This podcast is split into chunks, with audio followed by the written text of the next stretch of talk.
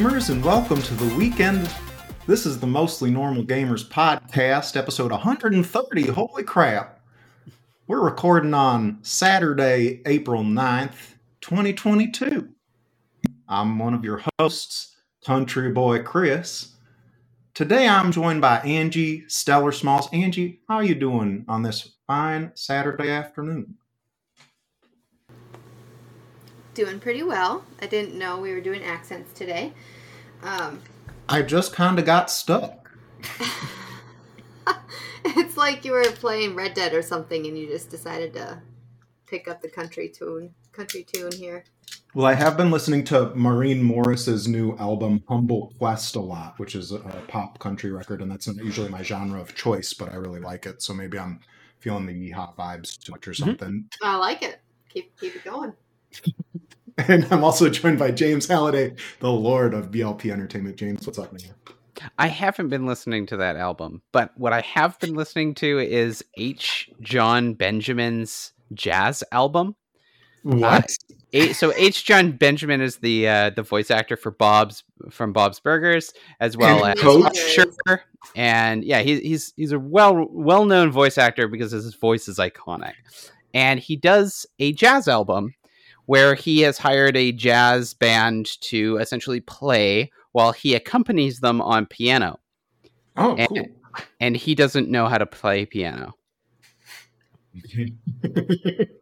It's a whole album of him playing piano very badly while jazz music is playing. And it's so good. Very avant-garde. yeah, and it's got like a little like starting bit with like him trying to sell his soul to the devil, and the devil's uh, Aziz Ansari from like Parks and Rec, and Mhm. it's so funny. Oh, I like him too. Yeah, it's it's really good, and it's got uh, I can't remember her name for the life of me, but she's the girl who plays um, uh, his daughter uh, Louise on Oh, uh. Bob's Burger. She's Yeah. also in that little sketch, and she's she does a great job as well. But yeah, no, it's it's it's a hilarious album because it's jazz music and then just bad like it's so obviously bad piano playing. So yeah, Amazing. unfortunately, I wasn't listening to good music. I It was sounds like listening. something To, he would do. yeah, it's so good. Well, and uh, I would hate to leave you out, Angie. Angie, are you listening to any music recently? I do listen to music, but um, it's not it, at all in the genre that you guys have been listening to. Like recently, it's been um, Tech Nine and Krizz Kaliko. Oh, look at that. Yeah, Tech Nine's fun. Awesome. Well, let's get into the lowdown. This is not a music podcast, although maybe a spin-off one day. Uh, if you want to be a part of the conversation, you have a pressing question you want us to answer, you can reach us on Twitter at MN Gamers Podcast. If you don't use Twitter, you can send an email to us the good old-fashioned way, podcast at mostlynormalgamers.com. Mostlynormalgamers.com is our website. You can find uh, all of our old episodes there in a convenient list as well. Uh, finally, go to Spotify and I believe also our Twitter and do our weekly poll. It's fun, and we're going to maybe start incorporating our answers to the poll into the show. And depending on how the audience feels, possibly shout out some of the answers we're getting from our audience. Finally, you can text or leave a voicemail to our Google Voice number at 507 291 2991, and we'll feature you on the show. With all of that, let's jump into what we've been playing. I see one game that. I, I, Angie, I haven't been on a show with you in a long time, and I would just love to hear what you've been playing and what's keeping you busy on the sticks lately.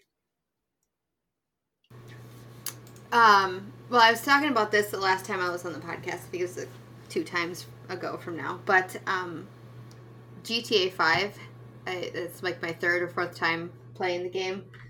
Um, I've been playing that as of recently. Um, it's it's just fun because I can like run over bikers that are on the road because I can't do that in real life, and like crash into things that or take jumps. Um, So yeah, it's it's just fun fun to just roam around and play that game. It's Yeah. and it's when I was talking about it last time, James had never played the game, or at least Mm. GTA Five. So it was like I can't really explain too much because he doesn't know. Yeah. Have you um you're playing like the GTA 5 like single player mode, not uh GTA online. Yes, because online, unless you have a group, it's shit. Okay. Um I know uh online is like incredibly popular for them and so when I saw Yeah. GTA 5 I almost like filled in the blank with autofill of like, "Oh, online." Um I played just a little bit when it first came out on two console generations ago at the end of like the 360 lifespan, I think. yeah. um, because my my roommate bought it, and um, I do remember like really enjoying just like the ambiance it sets while you're driving around listening to the radio. That was Yeah. like one of my favorite things. I know like Flying Lotus had a, a radio station in it. I think Frank Ocean has a radio station in GTA Online. Like I always thought, you know, we started out talking a little about a little music at the start of the show, and I always thought like GTA games have done such a great job with their soundtracks, and that's always like the thing that stands out to me as my favorite part of them. And thought GT5 like was uh, the creme de la creme of that kind of. Well, they did update, so there's new music on, or added music to that as well um, as of late. So I I've been enjoying that part of it. That they just updated that too. Yeah, like there's still like some good classics in there, but they put some new stuff in there as well. So Like, it's a good legit. Mix. It's legit music on the Mhm. radio stations now.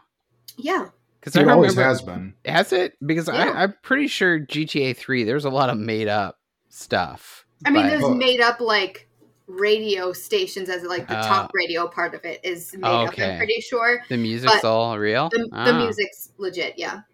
Oh, what? I I don't know. I guess I just never realized that. Maybe it was just I'm- never the music I would ever listen to or ever heard of, and and so it all I'm- just sounded like generic stuff. I'm investigating. Okay.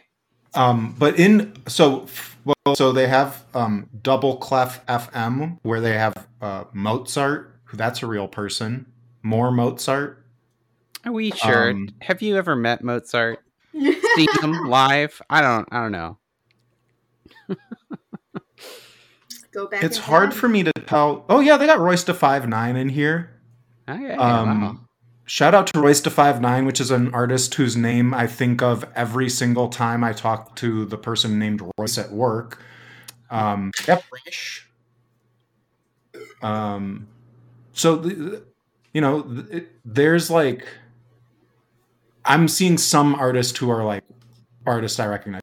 It got more, um, more so in Grand Theft Auto Vice City when they pulled all of those classic 80 track, 80s tracks for it or like in San Andreas where they had all the classic 90s gangster rap and stuff and other like hair metal and stuff. Um, but yeah, I, I can't speak to like the entire thing in GTA 3 being uh, licensed music, but a lot of it looks like it is. hmm. Well, Mhm. you learn something new every day. Right? Yeah, I have never finished the story of a single Grand Theft Auto game. Neither have I. You guys disappoint me. GTA Vice City is my favorite one by far. Same. Most vibes set, most like Which hit one? at the right time of my age where I was like a teenage boy who just wanted to like sow chaos in an open world game.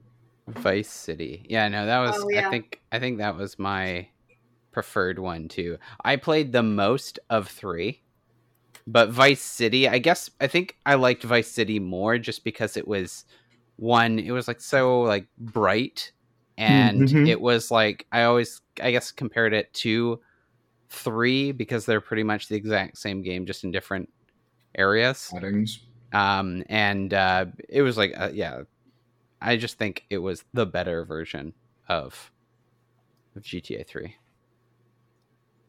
Nice. Yeah. But besides GTA, I've also been playing Tunic because everybody couldn't stop fucking talking about it. I was like, well, I guess I'm playing Tunic. yeah And it is deceiving, as everybody says. It's it's cute and cuddly to be like, oh, I'm a cute little fox, and oh look, and he jumped, and there's a little cloud of little puff smoke behind him, like you know, like whoosh, Yeah. whoosh. But um, I hate spiders a lot. Yeah, the spiders are are there's luckily there's not a ton of no, them in the there's not. I just every single time, every single time I run into a spider. Like recently in Terraria when I was playing that, the like the wall creepers, like, ugh, it every single time just drives me insane. But um, I was playing it yesterday, no, the day before yesterday, and uh, the alligators, I guess you could call them, they're like half alligators, so they don't really have a full body. They're just like they're like a head and a tail, like smushed together, like get cut the body out of the situation, and they have like two legs, but they have like a chomping mouth that I use all my stamina. I'm like trying to get away, and they like bite me with their big old mouth. Yeah, the champignon is they're referred to in the manual. Whatever. Yeah, but no, they they're nasty. And for the longest time, I think I mentioned this before. I was playing that area, and they were wrecking me left, right, and center. Yeah.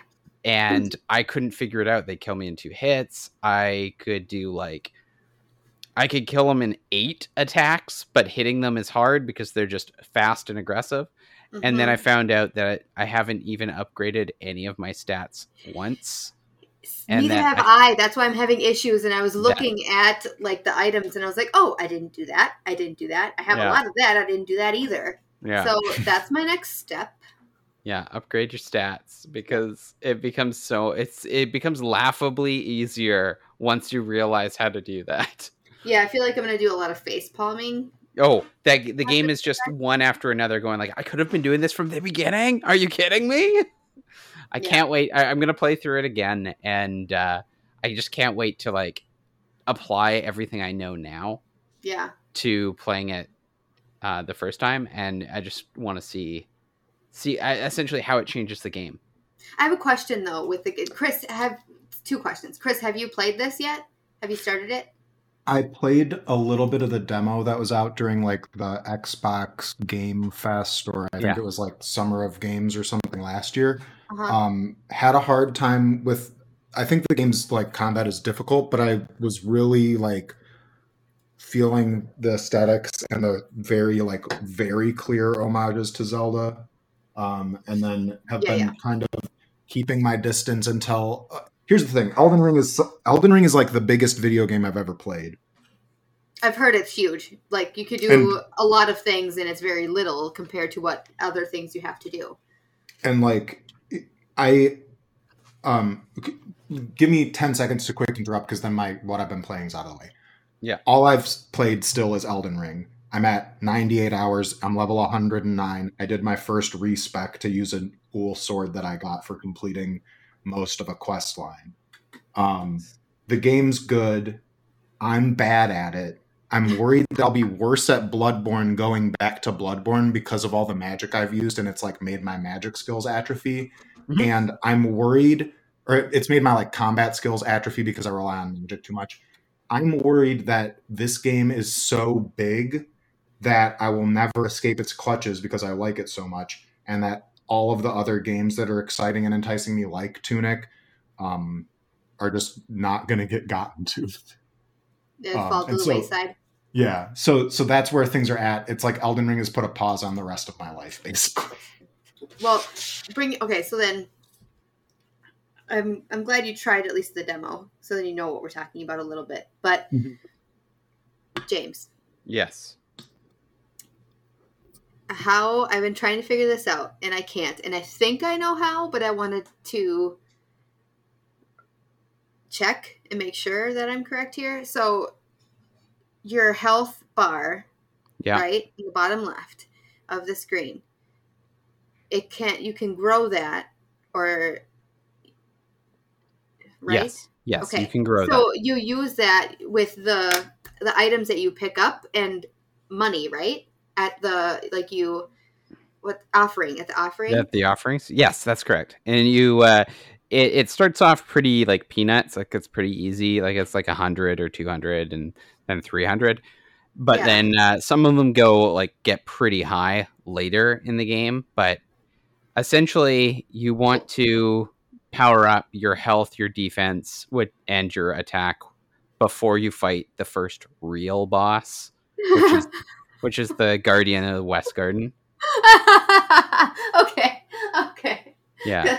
Because I tried. Okay, so I just I was when I was playing it and I was trying to figure this stuff out. I was like, I'm pretty sure because I was looking at the manual that I like collected in the game, and I was like, okay, I'm pretty sure this is what makes sense because I see there's coinage here, and I have this item, and I'm like, okay, the only area I'm able to utilize this is that is that's coming up here is when I'm standing next to this like offering statue, Yeah. this fox statue, and I'm like, okay, well, I'm assuming I do that here, but what does it do? And I was like, well, let's find out. Boop, and I did it, and nothing happened. And I don't know if that's because I it's very little or like in the beginning of it Oh, when you you know because Yeah. you're only doing 100 coins in the beginning but um but i'm like i'm just gonna do them all and see what happens because i have a lot of coinage yeah, yeah. i do a lot of exploring around and and following the walls around and finding random chests and whatnot Yeah, it's oh, it's so it's such a fun little game like that. But yeah, no, essentially, if you, if you're doing it, it should be it should be good. And maybe it's like if you upgraded everything,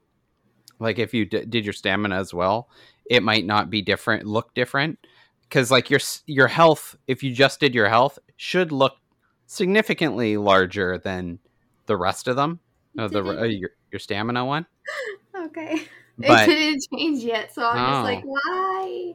But maybe i don't know maybe it just didn't save or something. I don't know. I'm gonna go back in because i tried to beat the west garden boss. I got him almost killed without updating anything. Oh nice, and Yeah. then i like kept dying. I was like this is frustrating. What and then i was like standing at the offering because you know when you die you just go back to there and i was like ah this is this is showing as something i can utilize my money with and these items so let's see what happens so that's Did- where i'm at at the moment And you found the magic dagger?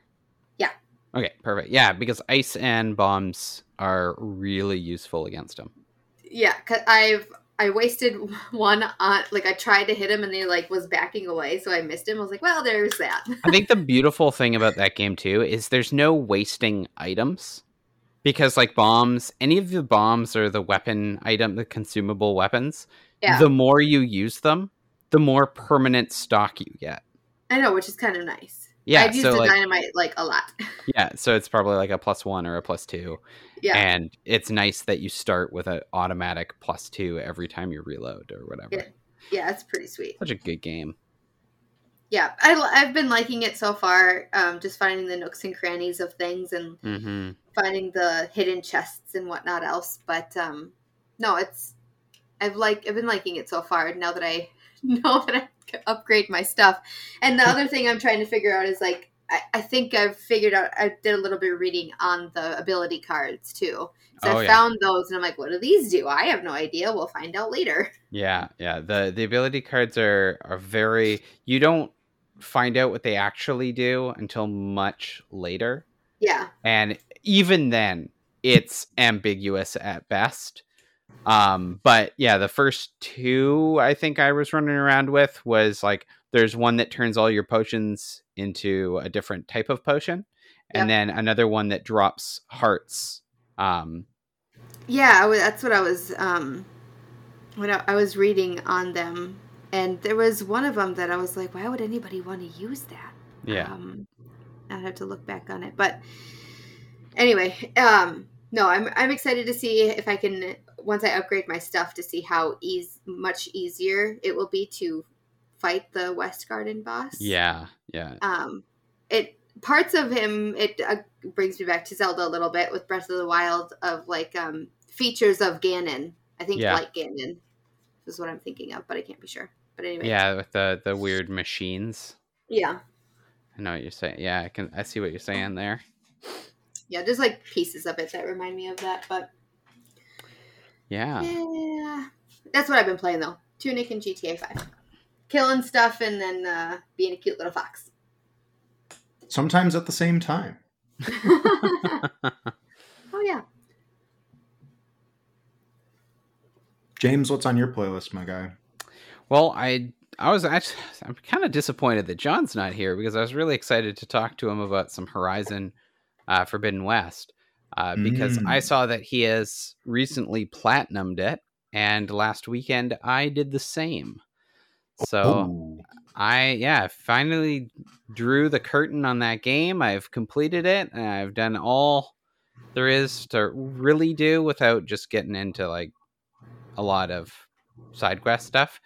Um, but yeah, no, it was it was a blast. I loved it. I'm so happy with it. I I'm glad it's done. It's one of those games that like after a certain point of it, it's just kind of like ah, I I don't want to like. It's a lot. I don't know. It it does overstay its welcome with its length, just due to like all of the side quests. Um, while every side quest is quite interesting, I I did find myself like skipping through dialogues to get on to the mission parts of it. You're skipping And- the story. I know, and then I was like, "What am I doing this for? I should That makes me probably." Yeah, I know, and I was like, "I'm not giving these cr- these these little side quests credit," but sometimes it's like I don't know. Like there's ones there's like it was there. You're doing like these um uh, these groups of like merchants are like building armor and they're having an armor building contest. So like you keep running into these groups and they're like, "Oh, I need these pieces for these armor. Can you go hunt down this type of enemy uh, for me?" It, it, I found some like in this field, right? So you go to that specified field, you hunt down the enemies, you grab their parts, you bring them back. They're like, "Okay, I got another uh another one for you." And they each have like 3 to 4 different like little missions. And after a while it just gets to like i'm just doing another one of these hunting missions and i don't know it they were kind of lackluster they're not as exciting as like saving somebody or going to do some cool moment it's just we're just going out and hunting these things which i do on a regular basis and they wouldn't accept like you can't just give them some of the parts that they're looking for that you have in excess it has to be to be from that specific herd. Um i don't know. It's just it kind of like stuff like that was getting old for me but uh the story the actual story was fantastic and i absolutely loved it. It's like such a it goes so hard into the b sci-fi movie that it just makes me so happy. It, it just gets so like it would be like if you watched a film of it it would be so sh- schlocky but the fact that they're just so 100% in it just makes it so much better and it's I, I enjoyed it so much and the fact that like they've left it open for the inevitable sequel eh, it's it's gonna be a doozy Quick question with Yes. the Horizon here, because you platinumed it. Yeah. Are you a trophy whore like John? I'm not i wouldn't say i'm a trophy whore I, I like I like getting platinums in games when I know I can get the platinum. Um, it, it it's one of those things where it's like I, I play Resident Evils and all the Resident Evils that have come out recently, their platinums are insane, and you have to play them on the hardest difficulty, and you have to play the game like through the game like twenty times, uh, building up like this currency, and then like, and I'm like, I don't want to do that. That does not sound like a fun time. Uh, I don't like. I won't do it if it's difficulty locked under like an insane hard mode. I won't do it if it's like if if it's an accessible trophy that I can do. I'll do it. Um, Or maybe even one that like you know you would have a good time actually doing or participating in. yeah, yeah, and that's and that's kind of the thing for me. Is like if the platinums for me are kind of like an excuse to get the most out of the game. It's uh it, it prolongs uh the gameplay experience for me and that's and that's kind of why I do it. Um if I didn't like the game, I probably wouldn't go for the platinum Makes sense. Mm. That would make sense. unless I had like absolutely nothing going on. Like I did uh, that the Cyberpunk 2077. I did the platinum for t- Cyberpunk 2077, but I did it because I just I felt so burned by the game that I wanted to get everything I could out of it and be done with it and never touch it again and never have to worry about it. So that's why I got that one. It was like almost like the platinum out of spite. Um, but yeah, Incredible. the um, dedication. yeah i was so oh and it was it was hard because like i think that i remember chrissy being like like are you you all right because like the game would shut down on me like once an hour and i'd be like just like livid because I would always be in the middle of something, and it's just like leave me, just let me play for longer than an hour without just completely crashing. Uh, yeah, it was stressful. Um, other than that, bugs getting better with that game? I heard, imagine I've so heard, because of the updates. yeah, I heard the the PS4 and uh, Xbox One versions have pretty much been abandoned. Like they're just they've got nothing. They they can't fix them or something like that. But the PS5 and Xbox Series um, are both kind of like running at the PC level. So it's they're, Well, I may as well just get the fucking thing on PC because I was gonna get it on my Xbox, but I was like, I don't know if it would even run well. Like, is there Yeah. a point of even doing it? So probably not. yeah. I I- just, I just, I can't get an X because it's just hard to get right. I mean, it just makes sense. So I fucking I fixed my um, Xbox One because it took a crap on me and I had to replace the power supply. But fix that, and now I just I was gonna play it on that, but I don't think I'm going to anymore. Yeah, yeah. I don't. I don't know. It's it's unfortunate because I was so looking forward to that game, and it just kind of was a mediocre shooter that didn't really. It kind of was like futuristic Fallout. Yeah, Uh, I didn't play all the way through it. Um, Yeah. 2077 yet, but when I was playing it, I was like, this feels a lot like a Fallout game, and um, and then the technical issues popped up, and I have it on PC because I got it as a gift. Oh, And- nice. I don't, um, I just don't play a ton of PC games like that. I'm much more of a couch person, and so I got pretty excited when the patch dropped, but um, you know, I have priorities with Elden Ring, so um, it was on sale for five dollars at Best Buy recently. It sold out very quickly. Yeah, I Yeah. saw that. Um, I It's- almost would have rebought it for the Series X just to at that price. It's like Yeah. That's it's funny too because like I I I see it on sales in a lot of places. Like you see it on Steam or GOG, and uh, uh, it's always like I don't know half price or something like that. So it's like I feel so bad for it. I, I feel I feel bad for the developers that had such a hard time with that game. Um, but I haven't been playing Cyberpunk. I have been playing. Okay, so at work I've been playing. And I know I shouldn't be saying that, but I've been playing Vampire Survivors, and Ooh. I don't know if you've heard about it, but it's like a three dollar Steam game that's taking the world by, or the uh, I don't know Steam by force. I see so many like You positive. said it's reviews. three dollars on Steam. Yeah, it's like three dollars on Steam. I had Um, no idea. and it's uh, but you can also play it on like the itch.io site and itch.io. Uh, Mhm. you can play essentially it's it's the light version of it. I don't I don't think it's got like the full it's not the full game, but you can still play a lot of it. And it's just the first level, but you can unlock pretty much everything. And I've just been playing that Mm. and it's stupidly addicting.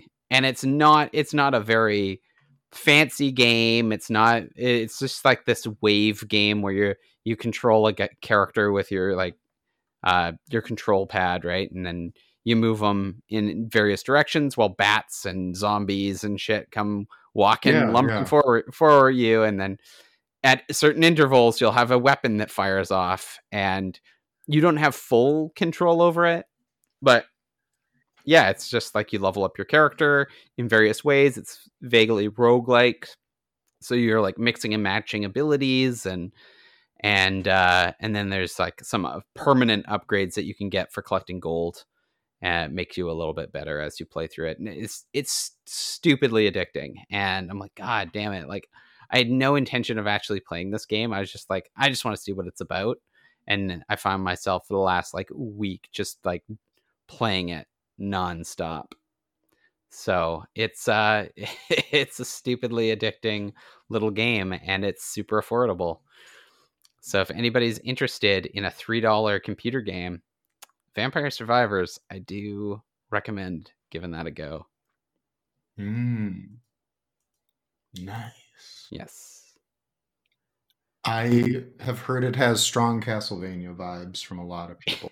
Yeah, Um, it's not it's not castlevania gameplay but it's undoubtedly castlevania inspired Nice. That's so Yeah. cool. Yeah. Yeah. And I I didn't realize it was three bucks. So like yeah, crap. it's it's dirt cheap. I don't know, like I, I I don't know exactly if it's three bucks. Here, I'll open up my Steam. I'll take a, a quick peek, if you will. Um, but yeah, it's it it's definitely worth picking up. Cool, cool. Um, I know we're both playing Elden Ring. Um, I think since I'm further than you, I, I'm pretty reticent to talk too much about the game on the podcast. But I think maybe once both of us finished it and feel open to spoilers, maybe a spoiler cast is in the works because I just feel like I could talk about that game Oh, 100%. forever because there's so much of it.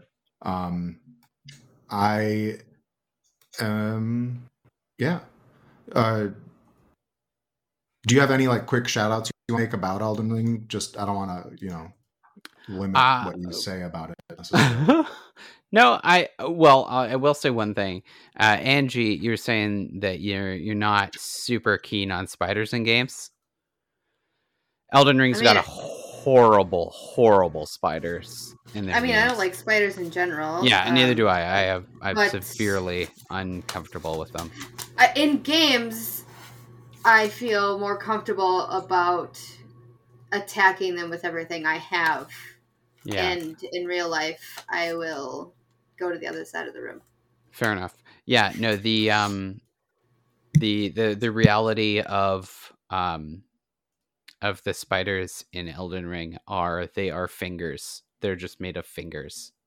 They're the literally giant hand statue spiders. Ugh, ugh, ugh, I just got the chills. Stop it. Like Yep. imagine overlapping your fingers, like so they're like each your one hand is overlapping the other hand and filling the, all the crevices, and that's essentially what they are running around at you and climbing on walls and Oh, dropping from ceilings. Yeah, it's it's. I hit an area recently where it is like an a, a- abandoned fort because like essentially mages came and just nuked the place, and all that remains are like their abominations, their magical abominations, and uh, yeah, I was like, I I'm gonna have to come back to this one. it's just too. It's doing. It's not. It's not comfortable. Yeah, Yeah. I just picked up uh, Vampire Survivors off of Steam because I feel like I should at least fuck, I should support it. Uh, and it was three dollars Canadian, Oh wow, okay. so it's probably even less for you guys. Vampire Survivors? Yeah. Two ninety nine. Oh, really? Yep. Interesting. Um, are you all familiar with the the monster Wallmaster from The Legend of Zelda? Are we a hundred percent?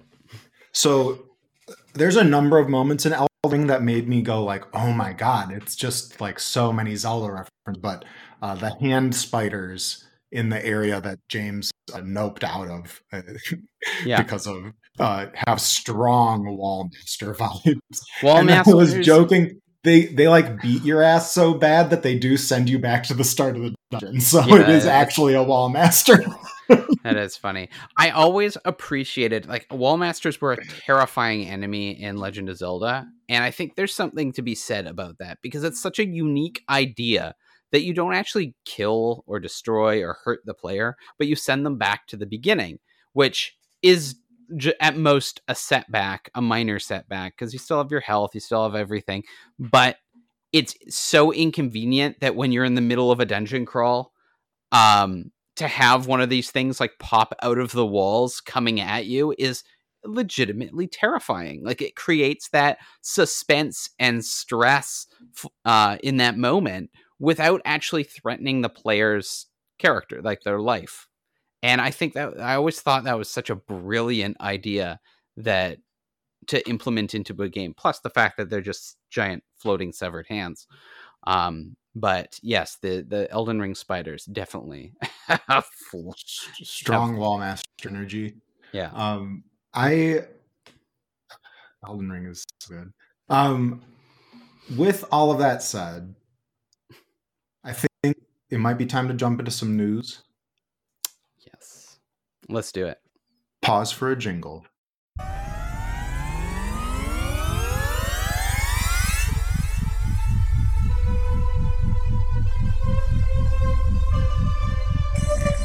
It's the news. It's the news. Wow. Were you ever in like a choir? Oh God, I uh, I was in musical productions, and they had to give me special lines in the productions because I couldn't sing. So they're like, "Okay, why Oh don't my you gosh. talk, sing this instead of trying to like hit it?" So you you're like the Talking Heads, or um, I guess the Talking Heads kind of do sing, talk singing. Anyways, um, the first news item's a little bit serious and also hits close to home for me. Um, so Activision, uh, I believe on f- late Thursday, um, announced. Uh, we're reading from Ethan Gach over at Kotaku. Uh, headline is Call of Duty maker says it's raising pay for QA uh, but not unionizers is the headline. Um, so um, this kind of took over uh, Twitter at the end of my workday on Thursday, and um, you know, uh, there's been a long running uh, local strike of QA workers at the Raven studio in Addison, Wisconsin, um, trying to um, get uh, you know better treatment for the QA team out there that had a number of people laid off um, who were temps, uh, and uh, there was kind of a lot of scuttlebutt around that. I encourage people to look into some of the reporting on that because I don't have all the facts right in front of me. Um, but um, after kind of a big push from, uh, I think it's a better ABK as Twitter account, which is the one that was pushing for unionization at Activision Blizzard, or at least better conditions for folks. Um, it, they have some sort of uh, improvement in the stuff that's going on with QA. Um, so, from the story, Activision Blizzard announced a big win for its part time developers today as it battles an ongoing union push at one of the big studios behind Call of Duty Warzone. Contract QA staff across the company will be converted to full time and will see their minimum hourly rate raised, raised to $20. That's a big deal for some of the games industry's most poorly treated workers. But in a twist, the new raises will not apply to workers currently unionized. What? A... Um, yeah, so that's just the first half. Um, there's a lot more detail over at Kotaku. I encourage people to go read um, Ethan's article. It's not too long, but I just um, I would like to hear a little bit about uh, your first thoughts on this. Um, Activision's statement is basically um, uh, it announced that the decision had nothing to do with those labor efforts. Uh, quote, this conversion of nearly 1,100 QA workers at Activision and Blizzard does not have any relation to the petition pending at Raven's studio. A spokesperson told uh, GameIndustry.biz um, the Raven situation is limited to Raven. The testers whose contracts weren't extended were welcome then and now to apply for any jobs at the company. Um, and then a spokesperson for the CWA agreed the CWA is is a union um, that I think is uh, it's Communication Workers of America, um, which is where Raven Studio organized with uh, the union. Um, it says, "Make no mistake, all credit for Activision Blizzard's latest move to give all temporary contingent QA team members full time employment and raise and a raise um, should go to the workers who have been organizing, mobilizing, and speaking out." Uh, Secretary Treasurer Sarah Steffen said in, in a statement, "It's especially galling that." Then that Activision has excluded Raven software QA workers who have been at the forefront of this effort from these benefits. The company's assertion that the National Labor Relation Act prevents them from including Raven workers is clearly an effort to divide workers and undermine their effort to form a union. Um, sounds like James, maybe you want to jump in here. Yeah, that was my immediate gut reaction. It's like, okay, we're gonna give everyone a raise, and you know, like, um, we're not like anybody who isn't unionizing gets a raise, right? And so what it does is immediately has people jumping ship from the unionization boat um, to like, hey, I'll get a quick like bump in paycheck right now, right here. Um, they see an immediate effect, right? And when you're being paid peanuts to do a, a job that's like poorly uh, uh, you're, you're treated poorly at, and uh, that that's very enticing. But the reality is that doesn't stop. Uh, that doesn't give the workers any power. That doesn't give them any.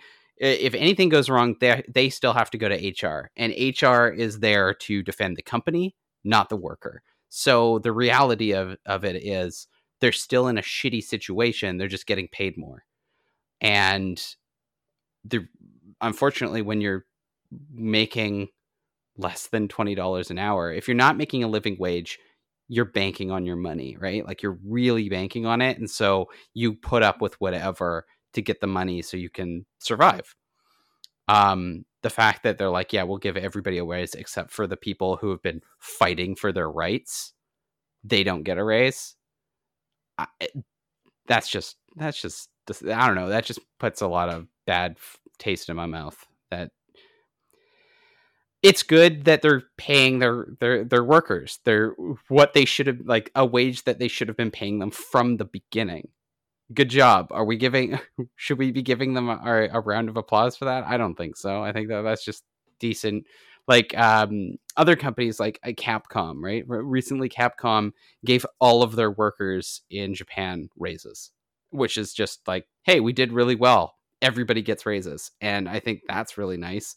Um, that's something that's uh, should be appreciated, right? But like Activision Blizzard's like we're just going to give ice cream to the people who weren't um, f- like acting out, and I just think that's I don't know. It just makes me like feel so bad for that the the workers at Raven Studio, Raven Raven sorry Raven, Raven Software. Yeah, it's just like they're fighting so hard to be treated equally and not be treated like utter garbage and um, not be sexually harassed and not be uh, taken advantage of and to make a living wage that they can you know like start a life based off of and to be like yeah no you guys are the problem and uh, let's give everybody else the bonus uh, except for you guys. That's just uh just gets me all pissed off yeah. Um, just to cite um, uh, Chris Kerr over at GameDeveloper.com uh, has the headline Capcom to increase base salary of staff in Japan by 30%. It's um, pretty big. Yeah, that's a, a very big in- increase. Um, um, that was on April 1st. So uh, earlier last week, they announced that. Um, Angie, but you got any thoughts on this or anything, you know, anything stand out to you about kind of the dynamics at play here? I mean, basically what James was, James was saying, like, they should have already done this in the first place. I'm not going to give you a high five just because you're giving people a decent wage, but they also, like, people, like he said, that are trying to get like better, like, they should be treated better in their workplace. Like, they, they do a big job to make these games like playable for people when they get released, right? And try to track these bugs before they happen. But like if they weren't there, they wouldn't be able to release these fucking games. Just saying that much. So they obviously mm. don't they don't understand that that much, or they just don't fucking care because they don't have a heart. I don't know. it's just it's fucked up. I'm not gonna give them like a, an applause. Yay, you're giving people a better wage. I mean, they should have gotten that in the first place. I'm glad they're getting something more, but they should have gotten more beforehand. I think it comes down to like we're we're seeing a lot more of this in small business right now with like COVID. Um, basically, everybody is uh, at least in Canada. A lot of people left their jobs because the their jobs weren't treating them fairly. They weren't getting paid enough, and then the uh, Canadian government was giving out a CERB, um, uh, essentially a, a a sum of money for COVID to basically live uh, be at home and it was like 2000 bucks a month but it's just enough to kind of survive but people are realizing hey guess what that's more than i make when i work so they are leaving their jobs and living off of CERB because the hmm. reality mm. is the government pays them more to not work than they can ever make working and they're realizing how stupid it is to be at work um, because that's why they're at work, right? To survive, and they can survive better off the government. And so a lot of these businesses are are being like, "Hey, this isn't fair. Why aren't you working for us? Everybody's lazy." It's like, "No, not everybody's not lazy. They want to work, but they want they want to make money. And if you aren't are preventing them from making money, they can't like they can't do anything. They can't buy a house. They can't afford rent. They're they're living in tiny little cramped uh, apartments that are vastly overpriced. And the reality is, if you paid a living wage, they would stay with you. The places that kept their employees are paying their employees a living wage. With inflation, I mean, you kind of have to compensate for that. And if you're not going to, well, see you later, bye. Because yeah. that's that's happening here too. It's not, you know. Yeah. Eh, I know a lot of places or people that are just like, you know what, I'm not gonna, you're not gonna give me the the wage I deserve, and because of everything happening right now, I'm just gonna find your own way because I'm done. And that's, I think, the, I know Chris. I know you worked in coffee shops before. I worked in a coffee shop um, that was attached to a grocery store. And mm-hmm. um, what had happened is when I had started working at the grocery store, minimum wage was nine dollars and twenty five. This is Canadian, mind you, uh, but nine twenty five was the minimum wage. And I had gotten raises over the five years of working in the grocery store and eventually working in the cafe um, that was a part of that grocery store. So I've been there for about five years, and I was making now t- essentially 1050 mm-hmm. and then they changed the minimum wage to 1025 so everybody who just started working is now make, making essentially just 25 cents less than me and i didn't get any like compensation like increase mm-hmm. and so I was kind of like, hey, like, why didn't this happen? They're like, well, you're getting paid more than minimum wage. I was like, yeah, but I've been here for five years. I'm sorry, but and, yeah and their logic is not there. they're all. like, yeah, and that's why you're getting paid 25 cents more. And so I, I, realized like this is stupid. I literally left, went to a different coffee shop and was making I think 11.25. So already a dollar like it's only a dollar more than minimum wage, but it was a significant increase. It's a bump from what I from what I was making at that coffee shop. I since put my coffee shop days behind me, and I've been working uh, in uh, construction management and uh, health and safety. But it's just one of those things where it's like there's a point in my life where I realized it's like, no, I'm not going to be treated like garbage and paid garbage. Um, and and I, I, I left, and that's you keep your employees by treating them fairly and paying them respectfully. I don't know. Agreed. For sure. The next uh, story we have is another kind of bummer story, and certainly like a curious one. Um, also from Kotaku, Ian Walker writes Chrono Cross and other classics suddenly expiring on PS3 and Vita. Uh, from the story, digital purchases are mysteriously expiring on classic PlayStation consoles, rendering a random assortment of games unplayable. Over the last several days, Play- PlayStation users have reported a strange, decades old expiration dates being applied to their digital games. Upon re downloading the PS1 Classic version of Chrono Cross, for instance, Twitter user Christopher Foose was told that the purchase expired on December 31st, 1969. Nice. Yeah. Well, preventing him playing the game on both PlayStation 3 and PlayStation Vita. Um, the prequel the story goes on to, even been made. right. Um, the story goes on to, to lay out a number of other situations where this was happening, um, and then uh, speculates. Uh, the only potential explanation I've seen for this issue thus far involves what's known as the Unix epoch, or the arbitrary date early engineers designated as the beginning of the operating system's lifespan. Some mm. bug or glitch on Sony's backend may be defaulting PlayStation game license expiration dates to the Unix epoch, essentially telling them that they can't be played after midnight UTC on January 1st, 1970.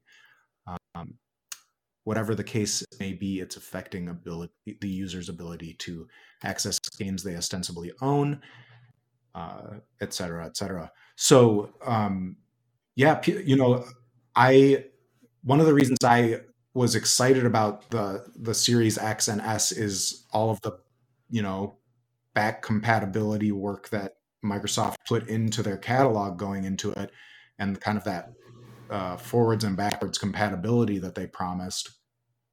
And uh, I think stories like this for me just like highlight the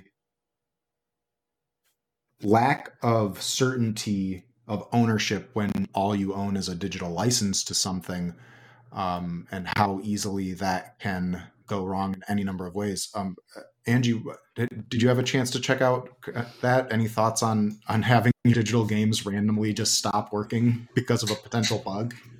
Well bugs happen. I i mean uh, with a developer mind bugs can happen. It sucks but you know you try to fix them and you know things get fixed and then move on. But um that's why i like xbox a lot just because they've been working so hard because there's been so many classic games that people love and want to continue playing.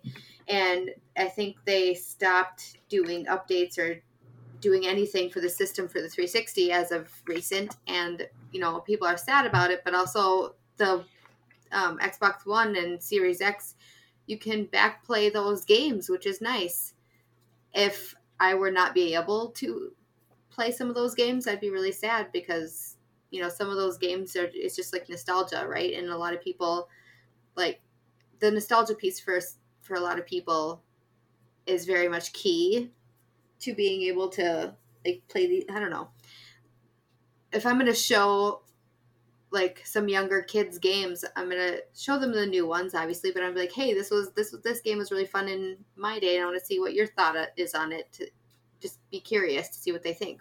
I don't know. I it sucks, but I hope they fix it. They're gonna fix it, right? On this uh this PlayStation Three because it was a bug, right? Well, that's just speculation. They actually don't know why it's happen- happening, but um, I would assume it's a bug, and that's something that they can go in and fix. Yeah, I mean, it's you know that's what it seems like anyway. Digital archival and and having kind of easily accessible games history is already so tenuous um, and under threat with like you know the Nintendo eShops always closing down on old systems eventually, and um, you know I, I, know there was a long story uh, a couple years ago about the Vita store and the PS3 stores going down eventually, um, and so it just it feels very at risk to have it be that even when you a license you, and now you're not able to re-download things. Um, James, what about you? Any thoughts on this? I. Uh I'm just kind of baffled that there was there's an expiration date in at all on like I, I don't understand what if that's required. Like I understand not being able to uh, download after like a the store's servers shut down. Like um, it, that's happened in the past and whatnot. But like if you have the game, why does it have an expiration date? If you've purchased it dib- digitally, I, I don't understand why that that's a f- feature that is even implemented at all. Yeah, I yeah, know, that's what it makes me think it's a glitch yeah. somewhere. Some um, some games because they have like licensed music, like contractually they're they're licensed to have that music for a certain amount of time, and then they're like mm-hmm. deal under the contract to have um, real artist music in their game lapses and they're no longer able to like keep music in the game and some so things like that kind of uh, make me think oh like you know sometimes those deadlines are baked into the uh into yeah. the the game's digital marketplace version because they don't have the right to sell the game with the music in it anymore but i i struggle with that too um, yeah, because it, it, just comes down to like the the fact that like if you bought physical, this wouldn't be a problem. If you bought digital, it is a problem. I get them not being able to sell it to you digitally anymore, but the mm. fact is like these people are re-downloading purchases that they've already made, and they're not allowed to or not allowed to play them. And I just find that just so baffling.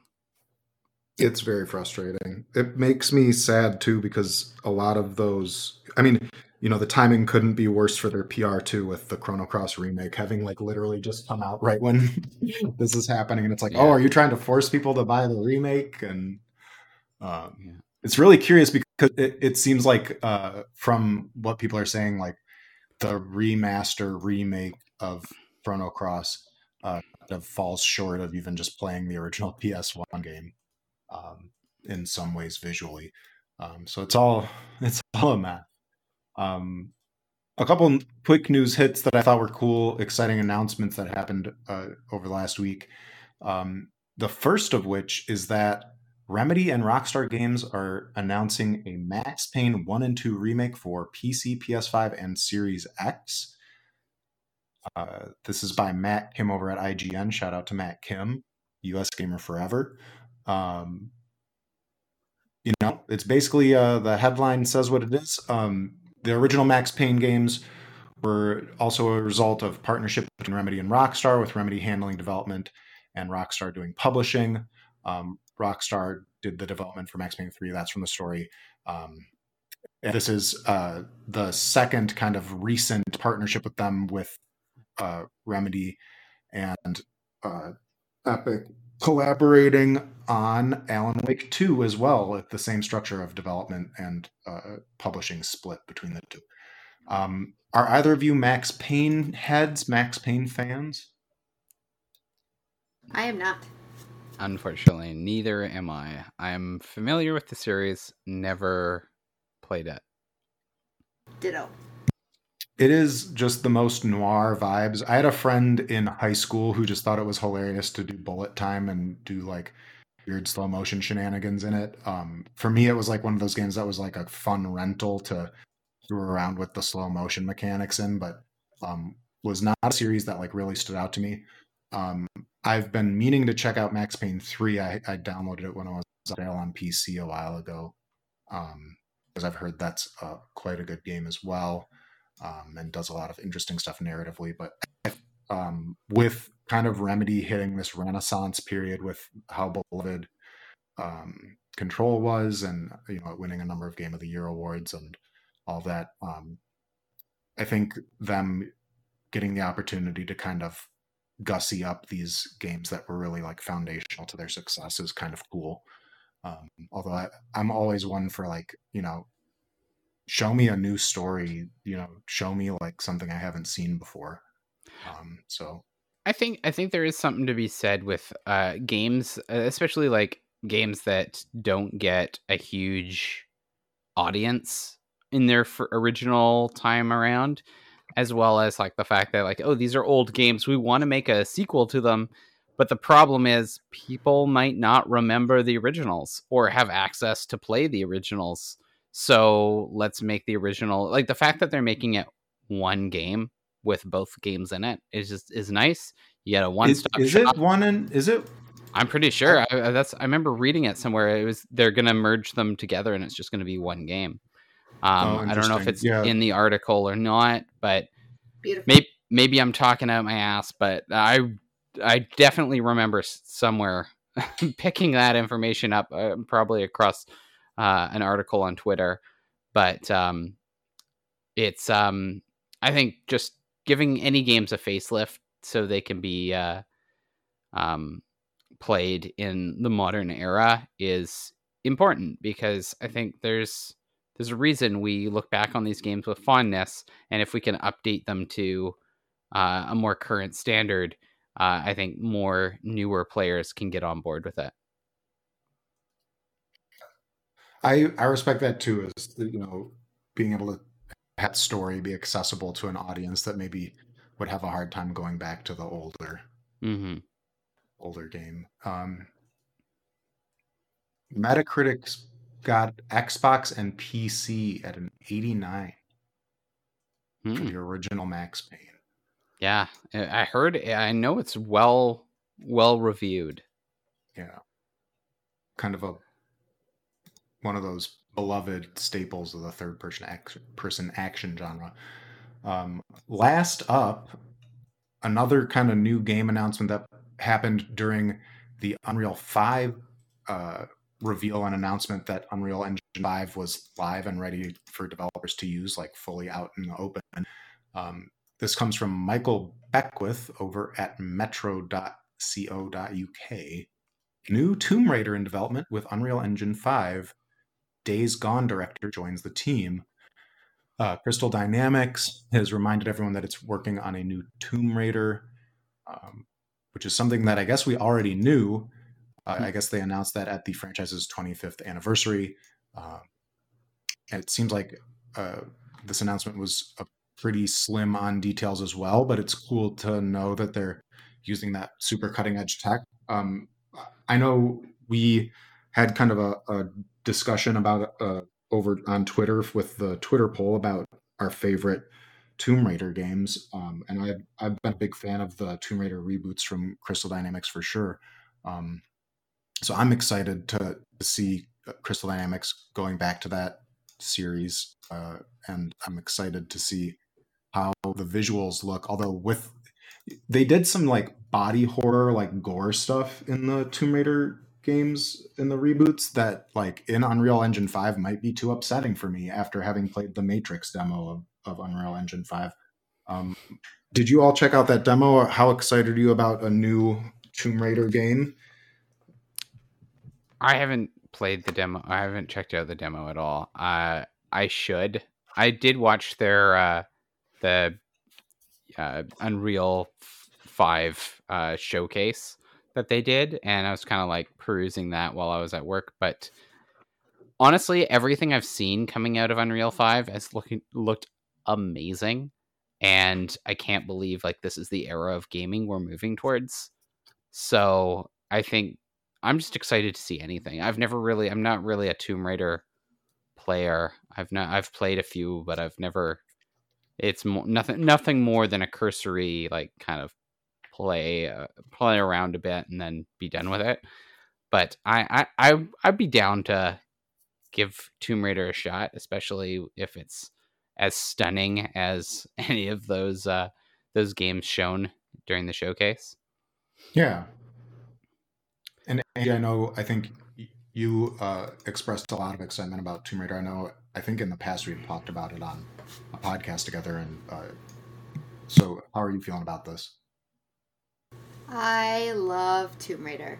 I love Tomb Raider a lot. I um I played a lot of the games. I haven't played the like the original like I mentioned on um on Twitter with the mostly normal gamers podcast Twitter I mentioned on there. I didn't play the the OG 1996 version, but um the series that came out where it was like Tomb Raider, Rise of the Tomb Raider, Shadow of the Tomb Raider. I played all of those through once for sure, and twice um, for the Rise of the Tomb Raider. I just love those games a lot, and I cannot wait to see what this one is going to come out like. And I, um, what's actually funny because in the in the um, article here, it mentions you know Jeff Ross, that's the director of, of Days Gone. He is has joined Crystal Dynamics, so like he posted something on Twitter about it, and he's like, "We're hiring, come work with us." And I pulled it up, and I was like, "What? What are they hiring for?" And I was thinking about applying for one of those. Shoot your um, Do shot, it. Angie. Do it absolutely. So we'll see. If I mean, probably not, but you never know. Put it out there. Yeah. Well, uh, cool. that's all you can do. Yeah, absolutely. Shoot your shot. That's that's phenomenal. Any t- time that stuff like that comes up, I always like per- peruse through it to see if there's anything that I would be able to like contribute to, and it's always like I don't know. I I never I never see the stuff that I'm actually in the field for, but Yeah.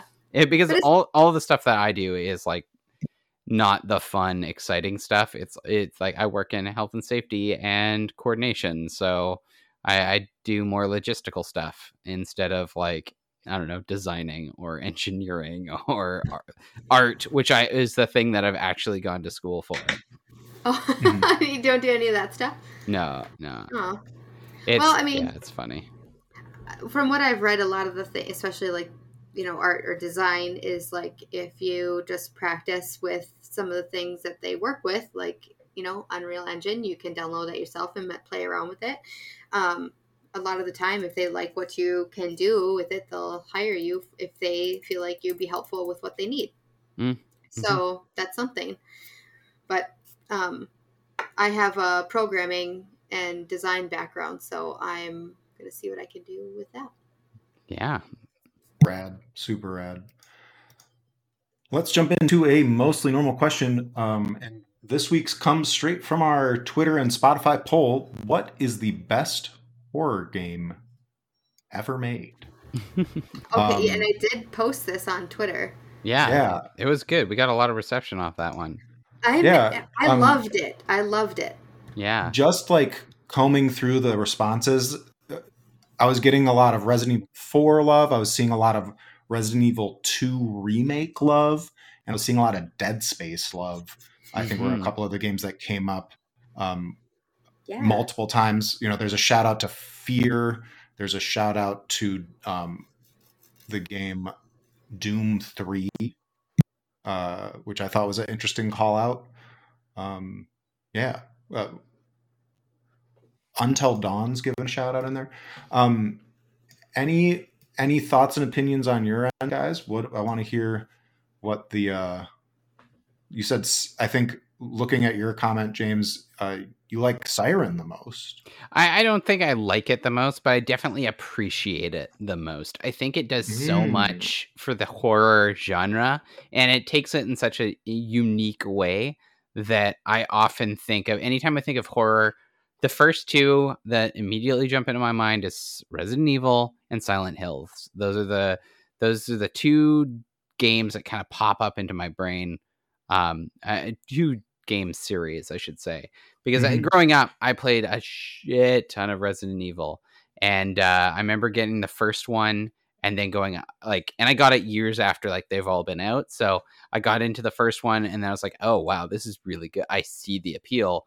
Immediately got the second game, beat the second game, got the third game, beat the third game, beat Veronica X. So like it's just like it, like, it just started. I started steamrolling through the the series, and uh, when four came out, I was right on board with four.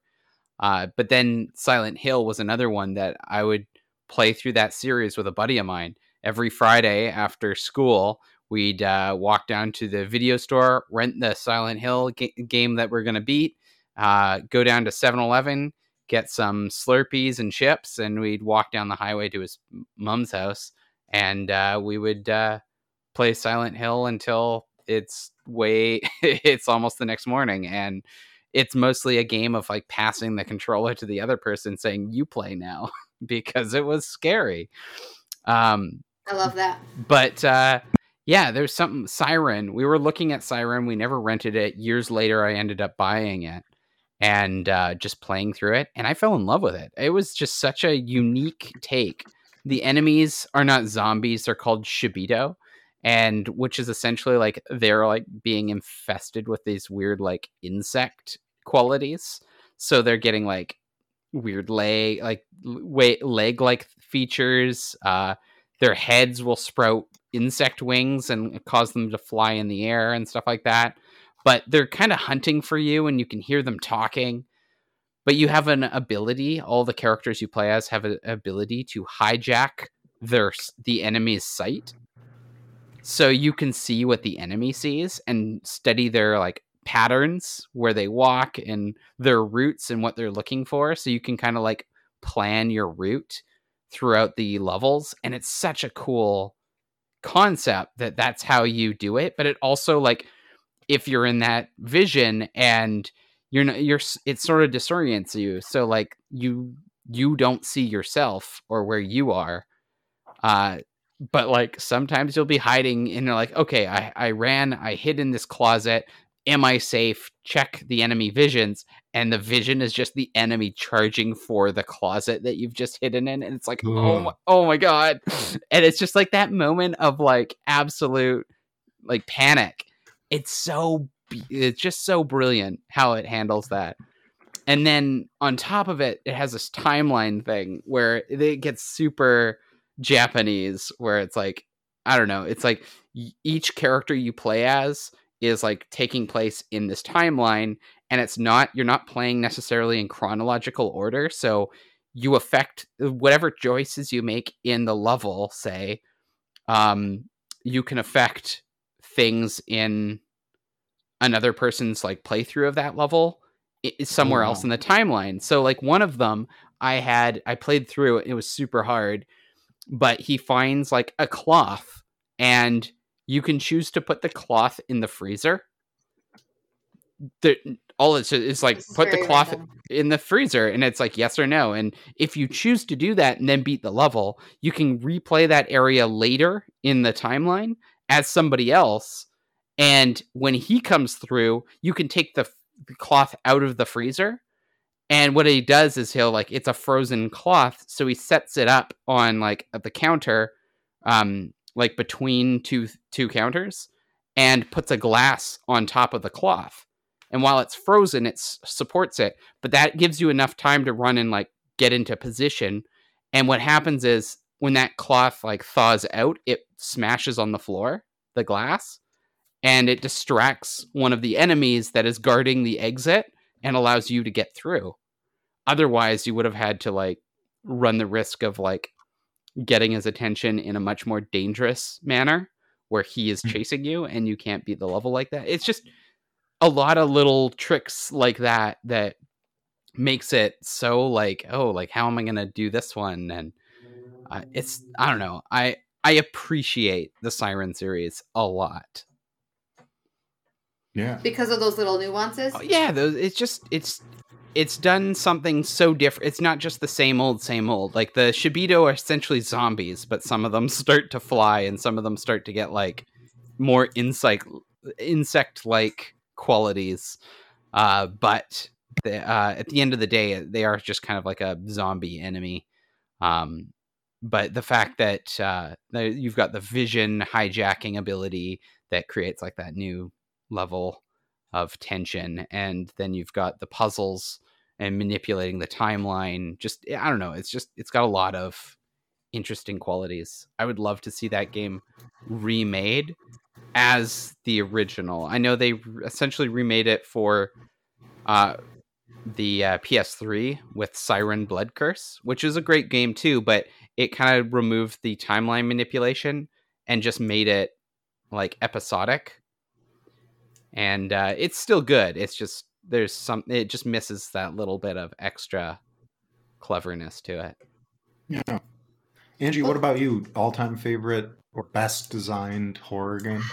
Yeah, I didn't. I haven't like played too much of any horror games really. I will just quickly say like the most horror like game. It's more like a psychological horror, I guess. Would be just Senua's Sacrifice, which mm. I liked. I I haven't finished it yet because my Xbox was broken and I fixed it. I have to just like dive into that, but I um I, I would say that one. I think I've liked it so far, and I want to play the second one because that one did also come out. So awesome. Yeah. I also don't play very much horror. Dead Space is probably the only horror game I've ever beaten. Um, I think to answer the question honestly, like Resident Evil 4 probably was the most impactful on video game design in the immediate aftermath, um, probably for like a decade or at least close to a decade. Um, I think it just is all over third person shooters, it's all over horror games, it's all over action games. It, it just influences like everything that follows it. Um, if Bloodborne counts as a horror game, I think Bloodborne could be on the list. I think it could count. I think it, it, it defies most of the conventions, but it definitely has horror elements and moments of terror when uh, with the situations that you're put in. I think that fall that tracks. I just had like a day where I wanted to play the game because it was so much fun, but like I just felt like I think I described it as like psych damage. Mm. And it was like the dread just like builds and builds and builds and like there's not really a release for the dread in that game. Um and so yeah, it, it's doing something really interesting. I I put it down when Elden Ring came out and I don't know if I'll be jumping immediately back into another rules game as soon as I'm done with the uh, 100 plus hour one. Yeah. Um, but, uh, anyways, I, I think Bloodborne deserves a special shout out if it counts as a horror game. Um, with that, that's going to do it for this week's show. Thanks for getting together on the weekend to record together, everybody. Um, this has been really fun. Uh, you can find me at VG Occasion on Twitter. We've got some ideas percolating, and uh, I'm going to have a little more free time to help make those a reality. So I'm excited about that. Um, James, where can people keep up with you on the internet? Uh, you can follow me on socials, Twitter and Instagram on uh, at Buttlord Primus. That's B U T T, Lord Primus. And uh, you can hang out with me on Mondays and Wednesdays when I play games on my stream uh, at twitch.tv slash BLP Entertainment.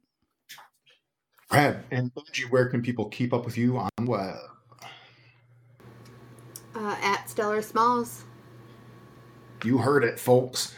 Uh, if you want to keep up with the show or contribute to the content, you can. Please send emails to podcast at mostlynormalgamers.com. Follow us on Twitter at mngamerspodcast. Uh, I would encourage people to sign up for Mostly Normal Monthly as I've got the itch to write again. So that is mngamers.substack.com, which is where you can find the backlog. Uh, find us on the podcast platform of your choice and please drop a review. Tell a friend about the show. Let's grow this community. Let's get people excited and interested in the show.